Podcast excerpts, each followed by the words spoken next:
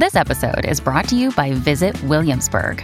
In Williamsburg, Virginia, there's never too much of a good thing. Whether you're a foodie, a golfer, a history buff, a shopaholic, an outdoor enthusiast, or a thrill seeker, you'll find what you came for here and more. So ask yourself, what is it you want? Discover Williamsburg and plan your trip at visitwilliamsburg.com. Well, officially, spring is here. Thank goodness. I don't know about you, but I've already started my onion plants from seed. Yesterday, I started preparing for my tomatoes. Like, I am ready to get this growing season underway. Now, it happens every year, right? Between March 19th and March 21st, we get that spring equinox, the first day of spring. And then, of course, days are getting longer all the time, nights finally starting to get shorter. So, we all know this happens at this time of year. But you know what? Around the world, every culture has its own way of marking it and marking how significant this is. Our producer, Bianca Rego, spoke with Sabina Magliocco, who's a folklorist and professor of sociological anthropology at UBC, to find out how these traditions have kind of transformed our modern day celebrations. So, what is the spring equinox? So, the spring equinox is actually an astronomical occurrence that happens when the sun is between the winter and the summer solstice and it crosses the equator. So, it's, it's a point at which the day and the night, in other words, the number of light and dark hours, are close to equal depending on the latitude at which you live.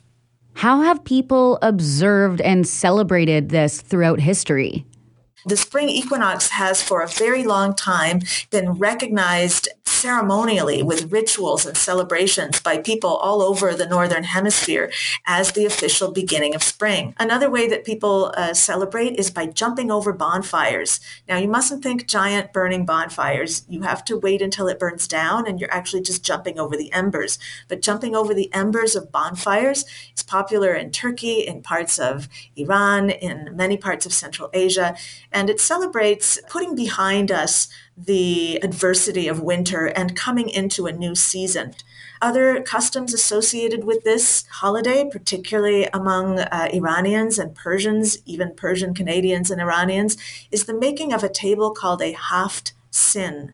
And a haft sin is a table with seven objects on it. All of them are related to the new year and to the coming of spring. You might have apples, nuts. Some people put a little goldfish in a bowl of water on the Haft-Sin table.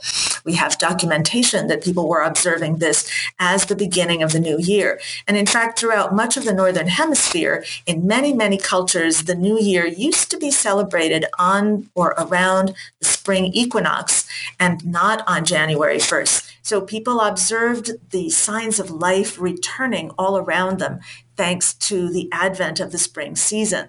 And to the earliest humans, this was very important because it signaled a coming end to the difficult winter season, a season of, of privation. Especially in the northern latitudes, people had trouble surviving sometimes because of the lack of food.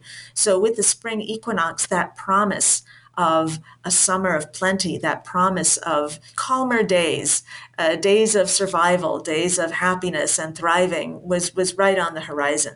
That's so interesting to think about, especially considering that the spring equinox symbolizes this rebirth and this transition into basically like a new era.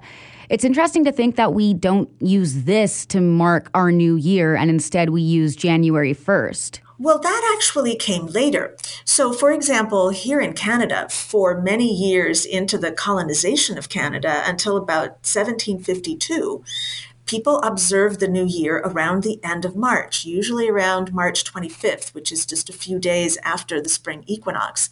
And they, in fact, used to do this throughout Europe.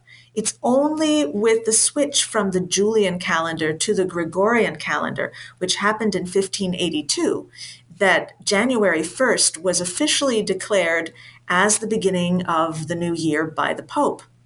Now, the reason that it caught on much later, about 200 years later, in Canada and in the North American colonies, is because they were Protestant. And so they were not going to let some pope tell them what to do. So for about 200 years, between 1582 and 1752, the Protestant parts of Europe observe the beginning of the new year around March 25th. And the rest of Europe, the Catholic parts of Europe, observed it on January 1st. How's that for confusing? We think daylight savings time is confusing, but imagine having different different parts of a region observe the new year at different times. And in fact, our custom of April Fool's Day dates from that time, where people who still observed the new year at the end of March, beginning of April with springtime were considered fools. They were foolish because they, they hadn't updated to the new rules that said that the day began actually on January 1st. So that's where our idea of April Fools came about. And our custom of playing tricks to fool people on April 1st dates to that switch. Are there any other traditions or holidays that we celebrate today that are related to how people used to observe the spring equinox? Well, the celebration of Easter among Christians is related to the equinox because it is timed based on the equinox. Easter is timed to coincide with the first full moon following the spring equinox. And if you think about Easter celebrations on the secular side, you can see that many of the symbols associated with new life are associated with the secular commemoration of Easter. Things like decorated eggs, things like rabbits, symbols of fertility, things like chicks, which relate directly to the fact that birds are reproducing right now. If you had real chickens, well, they'd be laying more eggs, and, and most of them would be actual chicks. So, all of these things relate directly to the seasonal cycle. That is our producer Bianca Rega, who is speaking with Sabina um, Maliocco, Magliocco, I should say, folklorist and professor of sociological anthropology at UBC, talking about the traditions of spring equinox and how they have transformed our modern day celebrations. So, all because it brings us warmer, longer days, and historically, that has always been something to celebrate. It's time to grow. I think that also has a lot to do with it, too. As I was saying, getting busy in the garden or starting to think about the things that you are going to plant.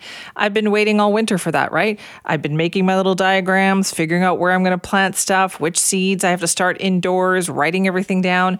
And now it's ready to execute that plan, put it into action. What are you going to grow this year? Let me know what's going on in your garden. Send me at cknw.com.